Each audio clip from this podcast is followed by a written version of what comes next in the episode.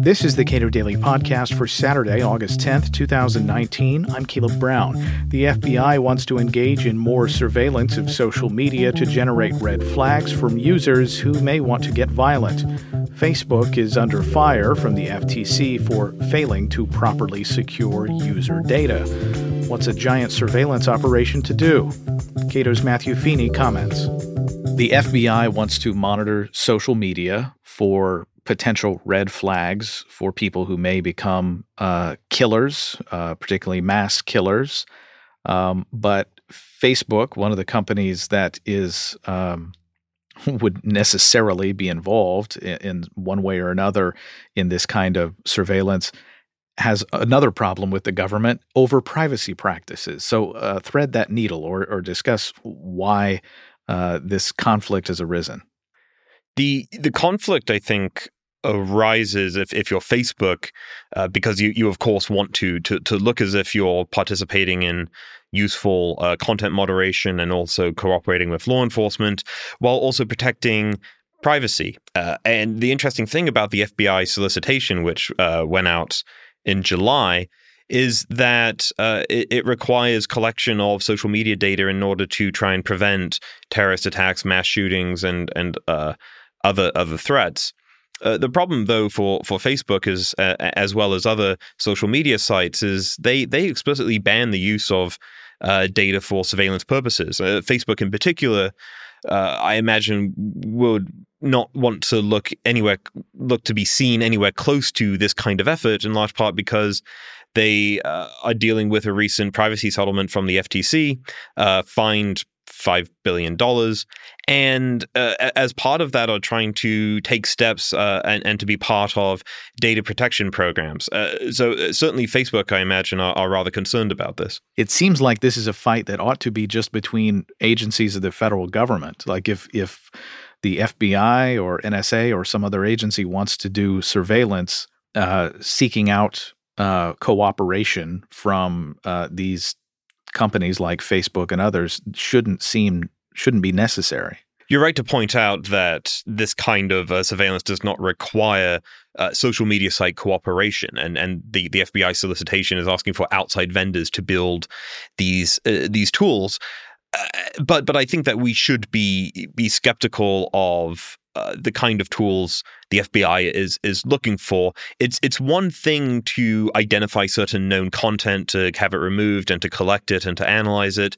But when it comes to predicting future behavior, this kind of uh, technology comes with a, a, whole bunch of serious concerns, uh, not least of which is the potential for false positives. And in the wake of shootings that we uh, that we heard about in, in Dayton and El Paso, I think we should all be concerned about how this might impact uh, law-abiding Americans who may uh, who may be creepy or post weird stuff on their Facebook page, but who nonetheless aren't actually going to commit shootings. Uh, the the worry I, I really have about this kind of thing is that uh, there will be many uh, American children and teenagers who will be uh, involved in law enforcement investigations needlessly. What does this look like going forward? The FBI wants outside vendors to do what? Well, to to build uh, tools that will help uh, predict certain kinds of atrocities, uh, but but it, it's worth emphasizing that uh, shortly after the the shootings uh, in in El Paso and Dayton, the the the president called on social media sites to cooperate with uh, the Department of Justice, which uh, I. It's concerning for a few reasons, but I, I, suppose it's worth emphasizing we don't really know what that, that looks like yet. Uh, the the implication is that whenever uh, we see uh, a shooting, it's it's it's something that could have been prevented had we the right kind of predictive tools. Uh, but this is, I think, a fallacy. It's always easy with hindsight to look back and to say, oh, it was so obvious that these guys were, were nuts and they were going to commit violence.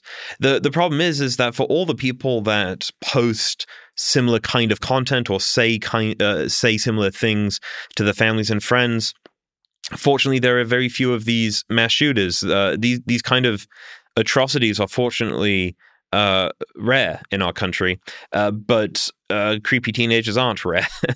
uh, and and if, if you if you want to design tools in order to identify future behavior, I think you're quickly going to uh, run into the uncomfortable conclusion, which is that that people who commit these kind of atrocities are. Uh, normal would be the wrong word, but certainly not uncommon. This is from uh, the Wall Street Journal, which brought this issue to my attention. In late 2016, following an investigation by the ACLU into social media monitoring done by outside developers on behalf of law enforcement, Facebook and Twitter cracked down on those services and explicitly banned the use of their data for surveillance purposes.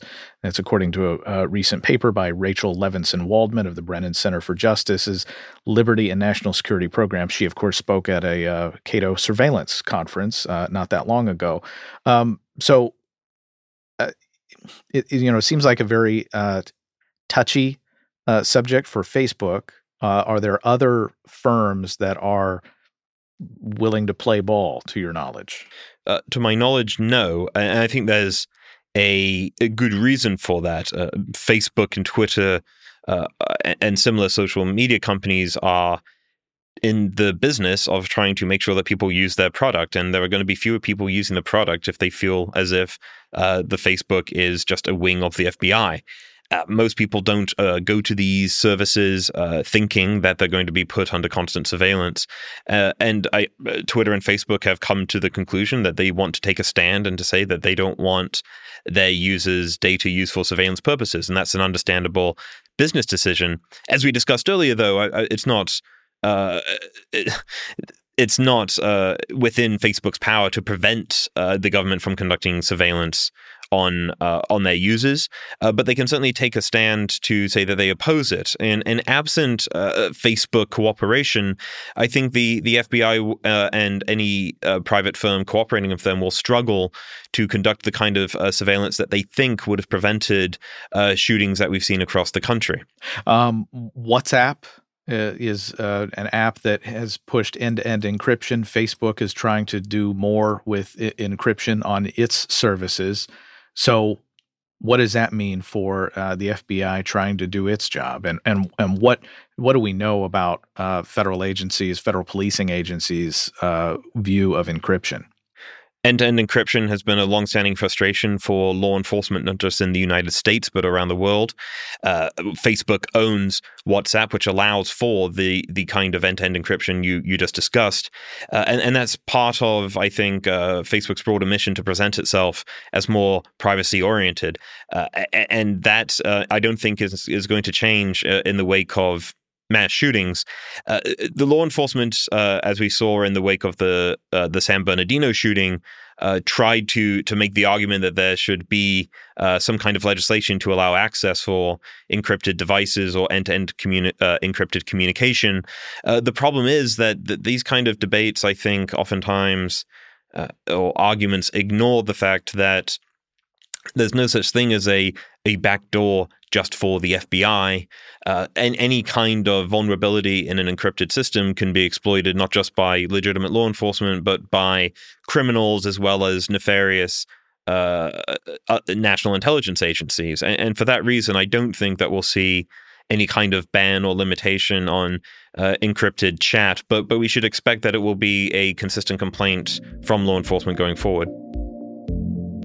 Matthew Feeney directs Cato's project on emerging technologies. Subscribe to the Cato Daily Podcast wherever you get your podcasts and follow us on Twitter at Cato Podcast.